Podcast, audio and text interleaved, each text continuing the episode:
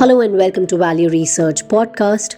You're listening to First Page, a column written by Dhirendra Kumar. Everyone wins.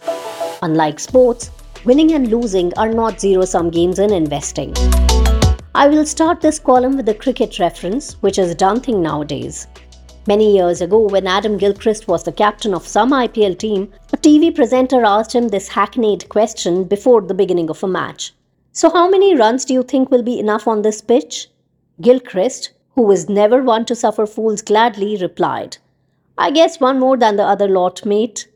As every Indian cricket fan is painfully aware, the idea of victory or loss is integral to sports. Regardless of feel good statements about victory for cricket, no one has any illusion about who won and who lost. Notwithstanding any sports metaphors about it that we might like, Investing is not like this. For you, as an investor, to win, no one else has to lose. If you meet your financial goals, you win, along with everyone else who has met them. Everyone can win. There's an old, now forgotten saying in advertising when a customer comes in to buy a quarter inch drill, what he needs is a quarter inch hole. We sometimes get lost in the talk of the technicalities of mutual funds but investors are looking to get the money to do the things they want to do in life. Buying a house, a good education for your children, living a comfortable retirement, and leaving a valuable inheritance for your family are real goals, not any kind of win at some competition. Strangely, many investors create artificial criteria for victory and consider a problem if they don't meet them. The commonest, which afflicts both mutual fund and equity investors, is that the investments they have chosen must have the highest return among peers. No matter how well their investment does, they have suffered a defeat if some other fund or stock does a bit better. The urge to compare one's returns with the top performers is understandable but counterproductive. In truth, nothing consistently ranks at the very top year after year. Chasing the latest hot investment is a recipe for buying high and selling low. It is doing its job as long as your portfolio delivers solid long term returns in line with your financial plan. The key is tuning out the noise and unrealistic expectations. Instead, focus on your goals and let your portfolio work steadily towards them over time.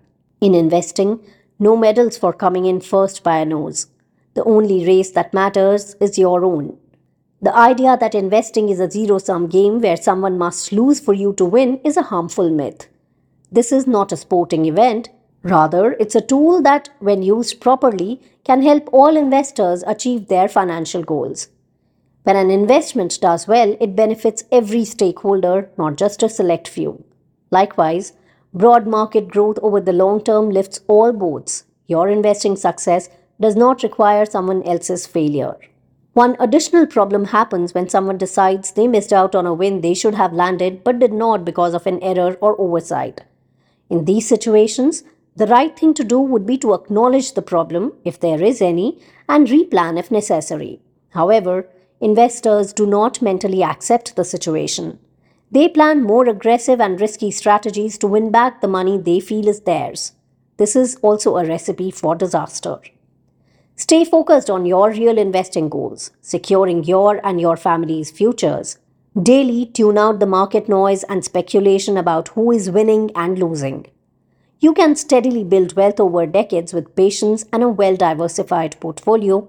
Approach investing with a collaborative mindset, not an adversarial one. Your ultimate competition is yourself. Are you effectively using the market to achieve your long term aims? If so, you are winning, regardless of what others around you may be doing.